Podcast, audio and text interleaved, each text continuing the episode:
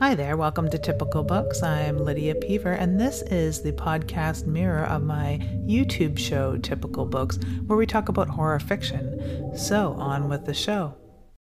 Hi there, today on Typical Books, I'll be talking about Dracul by Dacre Stoker. It is a typical book.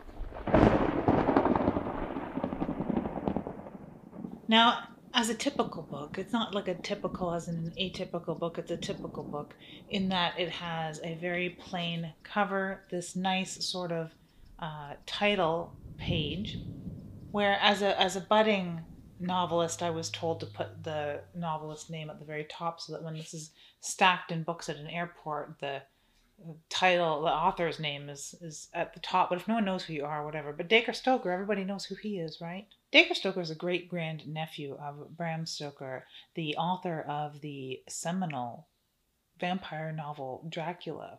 Now, the name Bram Stoker launched a thousand ships with the carcasses of undead vampires in film, book, and imagination. He also is the namesake of the Bram Stoker Awards for the Horrors Association, of which Dacre Stoker and J.D. Barker were nominated last year. Isn't that cool? Like I I don't vote in the Bram Stoker Awards, you know, spilling the tea here, as it were. Uh, I am a member and I do pay close attention and I watch the awards every year and have been paying very close attention to the Bram Stoker Awards for years, well before I was a member or volunteer. And I think it just must feel good, whether, you know, winning or not, whatever getting a nomination. There were a lot of people that didn't really enjoy this, and to that I say, where's your Bram Stoker Award nomination? Now that's being really, really witchy, way witchier than I normally am. But this was not without its criticism, and I think a lot of that criticism spilled over from his previous novel, written nearly 10 years previous, Dracula the Undead, which was a sequel to the original Dracula novel by Bram Stoker. This, Dracul, is a prequel and it sits before another prequel, a short story published posthumously called Dracula's Guest by Bram Stoker. I just love saying posthumous. I don't know why. But yeah, this is a fitting prequel, and I really did enjoy it. I've already said that I enjoyed it before in other places, and there was some criticism to be had by other bookish friends of mine who have read it as well. And I get it, you know, it's you know, it's subjective, it's not for everybody, not everything is for everybody. But I did say, and I do stand by, that this is fitting if you enjoy the style with which Dracula was written. And I think that this is a far more modern style telling, in that it just uses a little more modern punch to the, the verbiage. Not too much, though, so it is still believable. Maybe that is what is rasping with other people, is that it doesn't totally stay in that almost old English style of telling, where Bram Stoker was pre 20th century style of writing and words and verbiage and common turns of phrase at the time that were used in writing and styles of epistolary writing. So this sort of bucks that trend because it's a modern novel. It can't help it. It's not its fault. and maybe it is part of that J.D. Barker, you know, he writes sort of thrillers. Interesting tidbit about J.D. Barker. His debut novel, Forsaken, was also a Bram Stoker Award nomination. I don't remember if it won or not, but he wrote that with the permission of Stephen King to include the character of Leland Gaunt from Needful Things. So I've never read any J.D. Barker, and I really ought to because that seems to be um, where a lot of horror is going in the spy, intrigue, thriller, crime bent with horror adjacent things. It's dark, uh, urban noir. I don't know how to phrase it exactly, but um, Laird Barron is going there, of course. So a lot of people who are enjoying Laird Barron, I have a feeling they would enjoy J.D. Barker. Now, I really did enjoy it being told in letters and diaries, much like the original Dracula was. Uh, into the things I don't like is italics, and I don't know. Maybe it's just me. Is it me? Let me know if you agree with this. Italics have a place for one to ten words or something like that, and that is it don't complete passages, pages, chapters in italics, please no. For the love of the undead, stop it. I also admit that a large portion of my debut novel was written in italics, but I didn't know better. And I didn't, you know, that didn't see the forest for the trees, or however you say that was good for the goose or the gander, green grass. I don't like it. I've never liked it, but I did it in my novel. Why? I don't know. Maybe because I'd never have to read it, but whatever. There's a lot of, there's many chunks of this written in italics, and I get it because it is time hopping, but it's not necessary. It was never necessary, and it's really trying to read. My other dislike is a little, uh, again, another um, technical thing where there are some present tense, present tense to the um, past tense of this book that are written in several sections, and they switch, of course, the tense and they switch the voice. So they're going to like a third person limited, which works. That sets that shift up for me. But then they also change the tense to present tense, and I don't think that that really worked. It didn't work for me, and I found it kind of jarring, and I didn't I didn't like it. Um, I would have loved to see those portions written with just that you know, that little head hop. That's all you really need is a little bit of a head hop.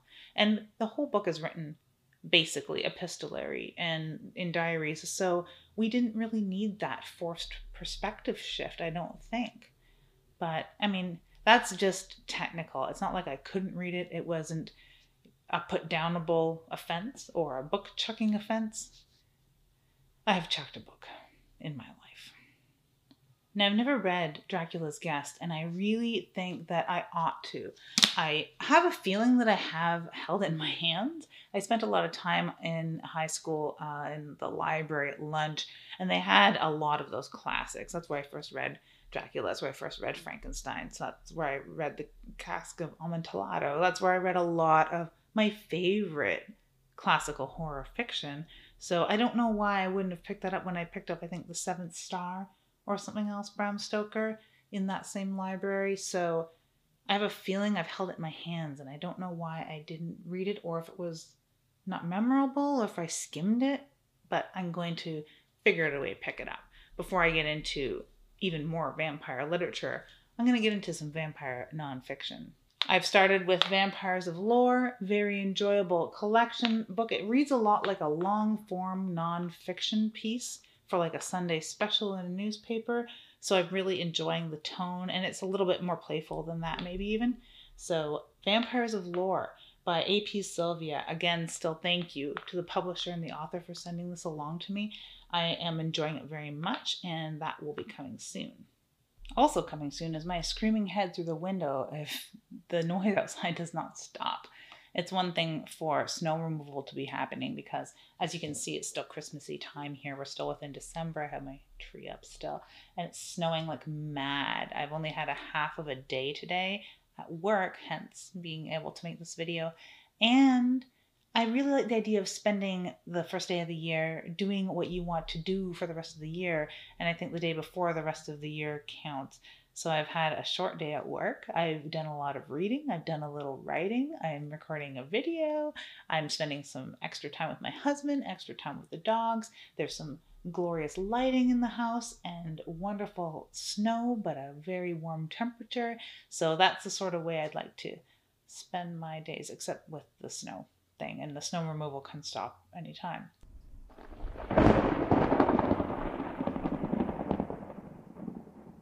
So what else is coming up is some Horror Disassociation new releases. I've got quite a bit because I am in the middle of a due date and a next deadline. So, A Grimoire Dark by D.S. Quinton. An orphan girl, a hellish spirit, a fight for more than just her life. A Grimoire Dark is an exciting new style of suspense horror novel. Threads of Stephen King and Edgar Allan Poe weave a nightmare veil through which dark elements of Lovecraftian horror tale are glimpsed. A lot of buzzwords there, not a lot of substance. I don't really know what's going on, except an orphan girl and hellish spirit. That enough, maybe, maybe, maybe intrigues me. When Dell LaRue leaves a St. Augustine orphanage, she is desperate to build a normal life for herself and Jimmy, the handicapped boy she spent years protecting. Interesting. Another one, Behemoth by H.P. Newquist, uh, Bloodshot Books. I'd said how I'm very excited whenever I see a Bloodshot Books thing come up. Behemoth is a story about a small town chick, whose residents start disappearing after dark.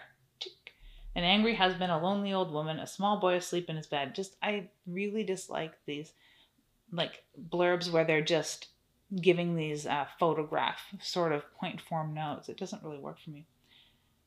And only one person who wants to talk about who's happening a father who thinks his daughter will disappear next. Now, that is a clincher. That makes it interesting.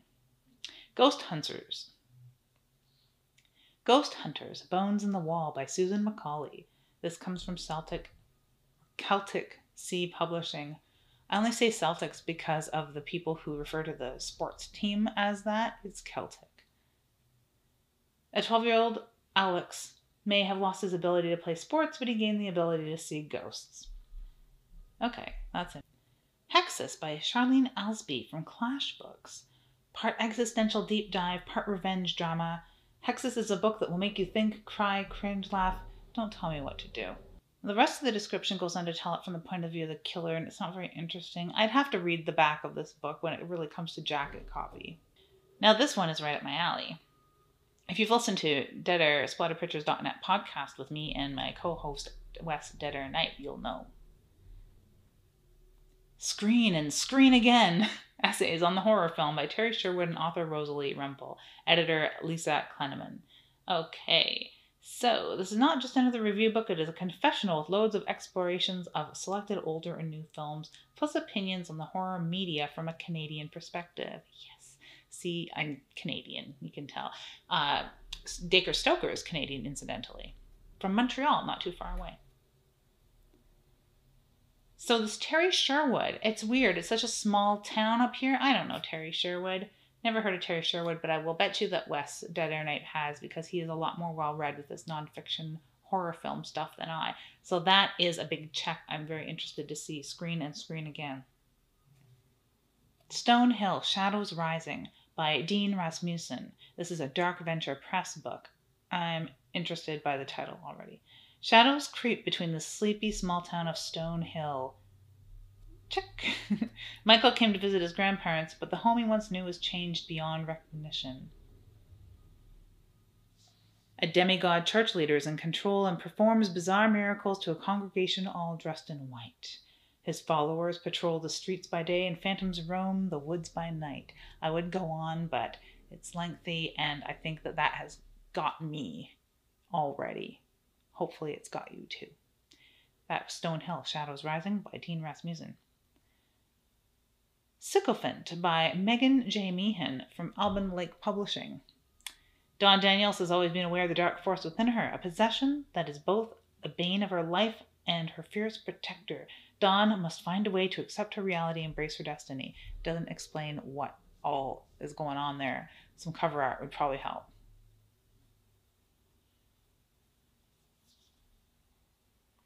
The Skin Factory by Lucas Pederson.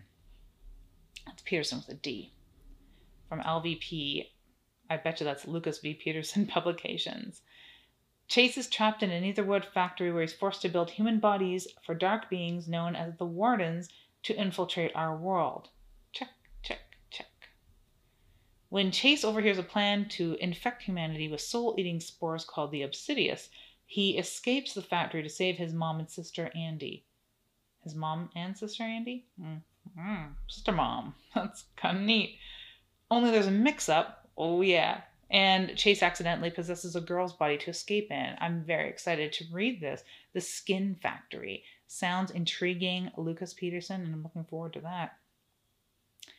The Configuration Discordant by John Baltzberger and Steve Dillon from Things in the Well. A collection of poetry that explores themes of madness, monsters, and murder through the use of 75 plus forms of poetry. I'm not the hugest poetry fan, but I like the idea that this will definitely run the gamut of styles and it's horror and there's more than one person involved. It seems like it'll be quite lengthy too.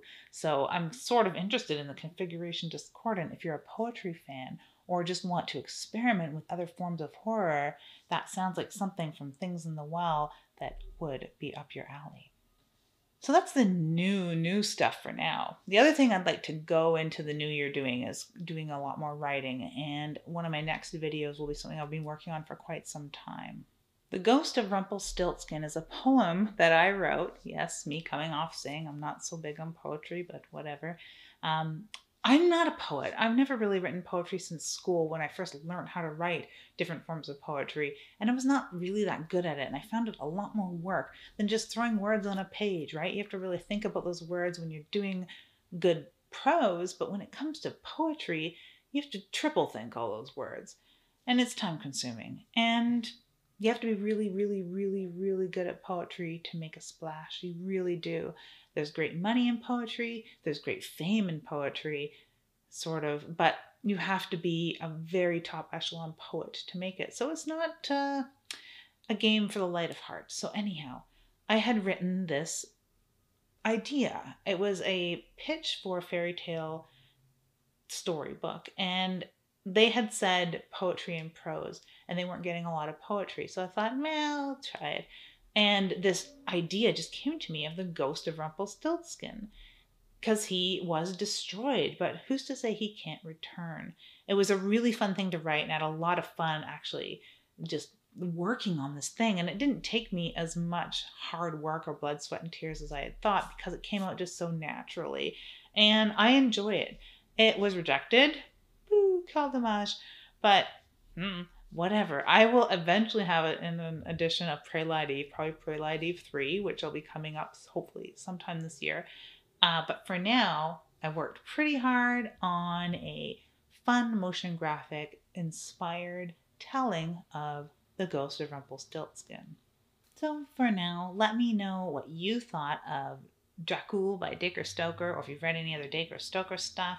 I know that Marie McWilliams had said that she's going to be picking it up soon, and I'm going to be scouring the booktubes to see other reviews because I'm very interested in what people have to say about this book now that I've finished that and have a good idea of where his skill lies and the authors that he works with via Ian Holt or J.D. Barker. I'm interested to see his next thing, actually, Stoker on Stoker, a nonfiction piece because he's done talks before, but I think it's coming out into like a book format. So I'm excited about that.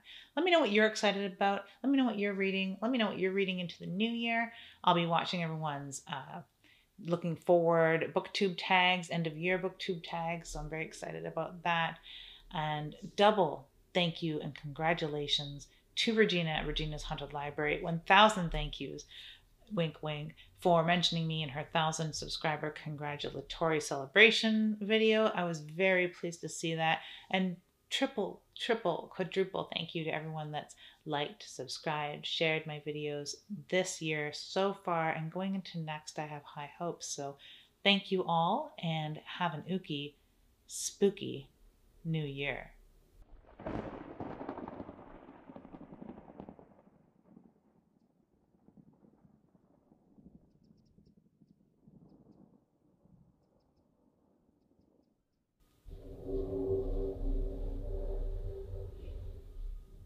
You can hear that snow removal, right?